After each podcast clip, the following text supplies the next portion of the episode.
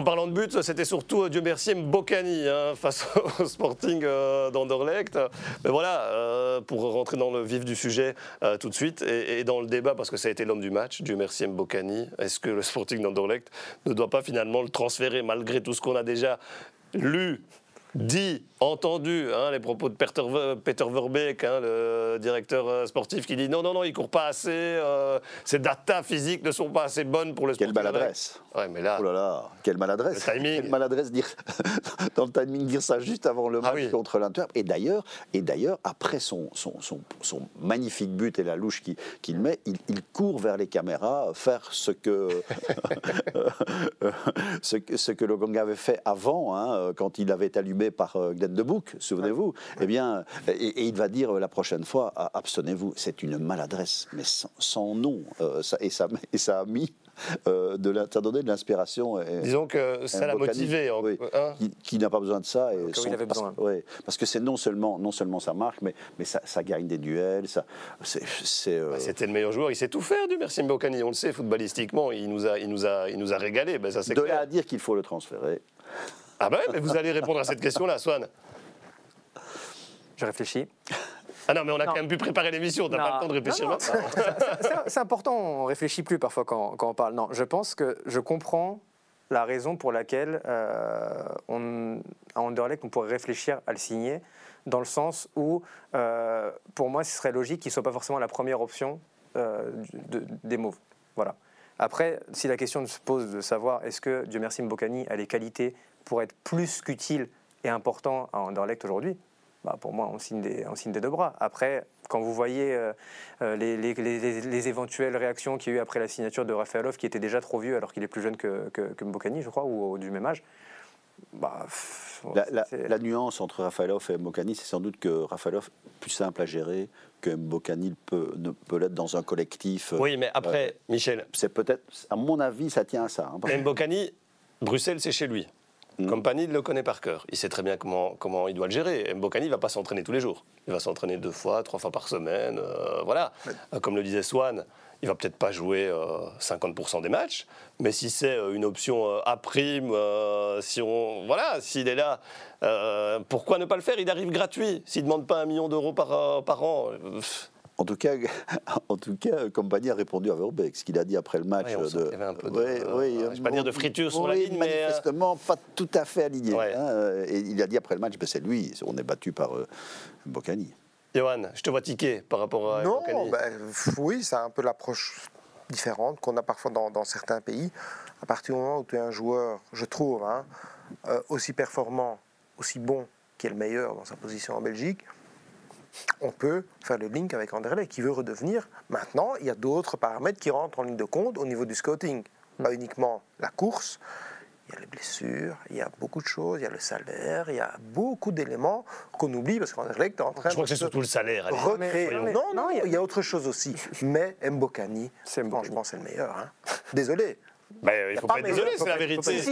bon, allez, je suis mal placé pour juger Anderlecht maintenant. C'est vrai, c'est un peu me mettre en porte-à-faux.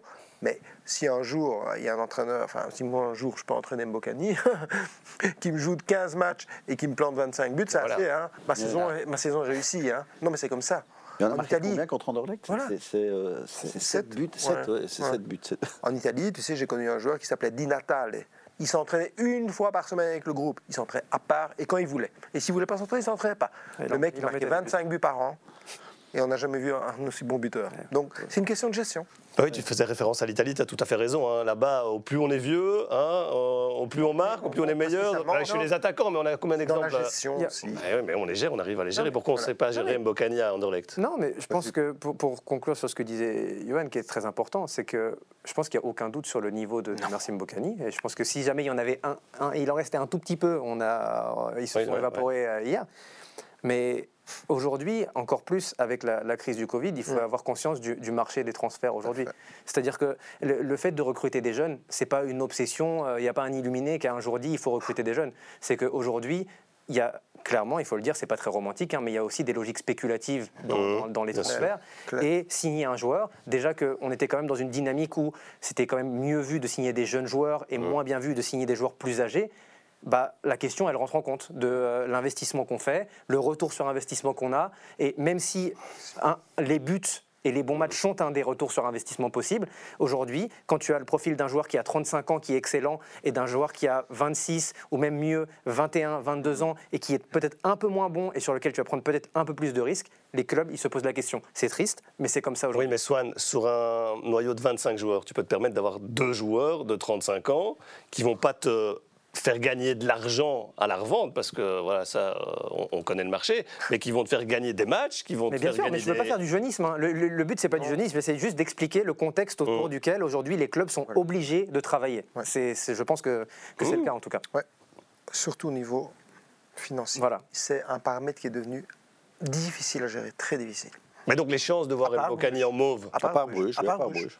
Bruges. Ouais, Bruges. Mais non, Genk, le Genk, Genk, parce que hein, Bruges et Genk, ça va être voilà. la situation de, Genk Oui. va sans doute être plus euh, intéressante Bah ouais, encore financièrement après Mais le match. c'est une, c'est une- Genk, c'est une autre philosophie. Ouais, hein. Ils savent que tous les 3-4 ans, ils vont jouer pour le titre. Et à part ça, ils savent qu'ils vont avoir difficile. Donc ils gèrent. Bruges, par contre, ils ont, ils ont beaucoup de, de moyens financiers, beaucoup de qualité. C'est différent. Par rapport au match, euh, messieurs, et on va revenir au Sporting d'Anderlecht, euh, voilà, cette défense qui ne rassure pas toujours. Euh, on a vu Cobbout, hein, on, connaît, on connaît son niveau, hein, finalement, euh, voilà, Mikhailichenko qui n'est pas toujours lui aussi le plus rassurant. On vient de changer de gardien, on vient de mettre un gamin dans les buts aussi. Johan, par rapport à cette défense anderlechtoise, est-ce qu'elle peut tenir le coup là pour aller chercher cette fameuse deuxième place? Euh, oui, franchement, oui. Maintenant, tu prends, on parlait des Mokani il y a quelques secondes. Les 15 minutes de Mokani, il n'a pas touché un ballon. hein.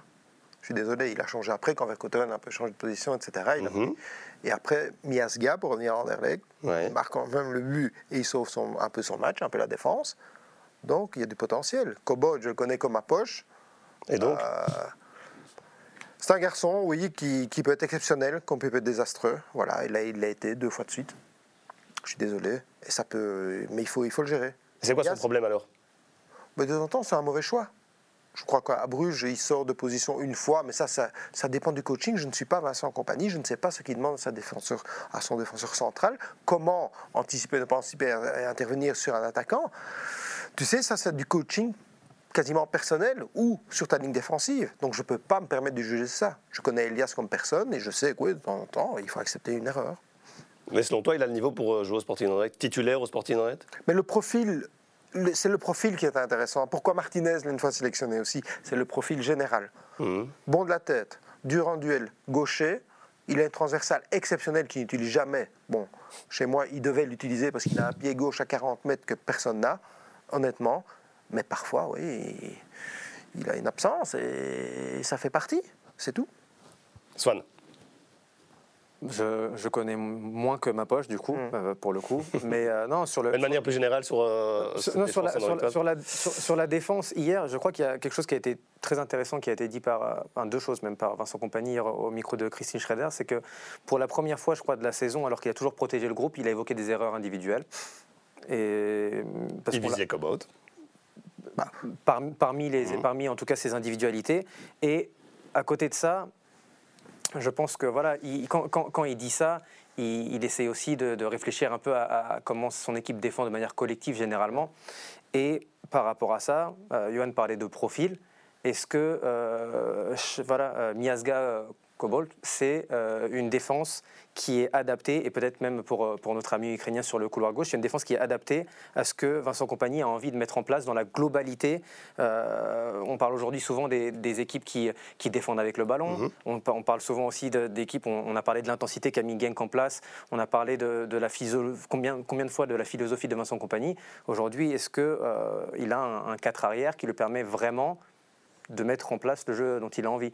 C'est-à-dire que je pense notamment aux, sorties de balles où parfois ils sont en difficulté quand on leur fait mal un peu dans, les, duels et dans, le, contact. Donc ça, c'est plus des réflexions globales qui, n'empêcheront pas, selon moi, aller en Anderlecht peut-être d'aller se battre pour la deuxième place.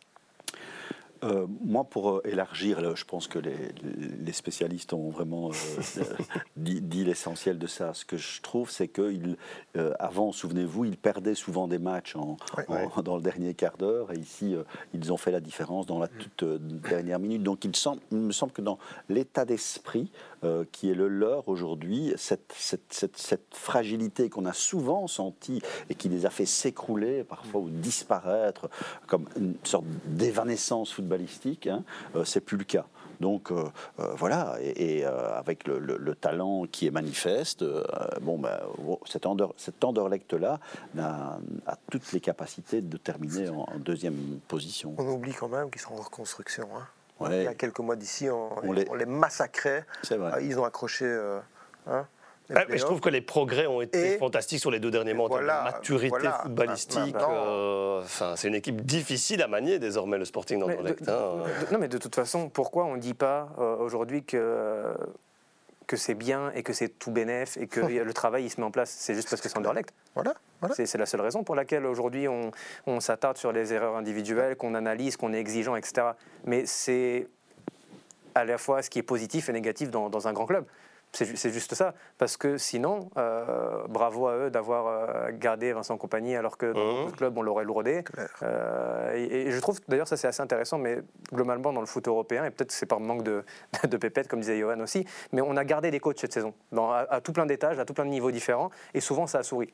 Mais en effet, là, on se permet d'être exigeant et, de, et, de, douter et de, de titiller parce que c'est Anderlecht. Mais on fait pareil avec d'autres équipes, mais c'est une réalité.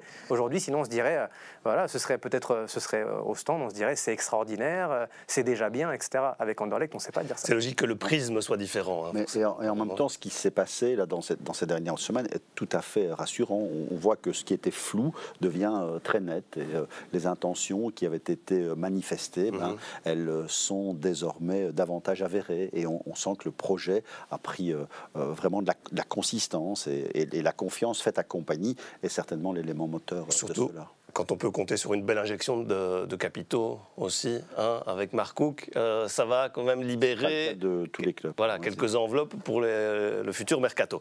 Allez, on parlait d'Anderlecht, on termine l'émission avec le standard.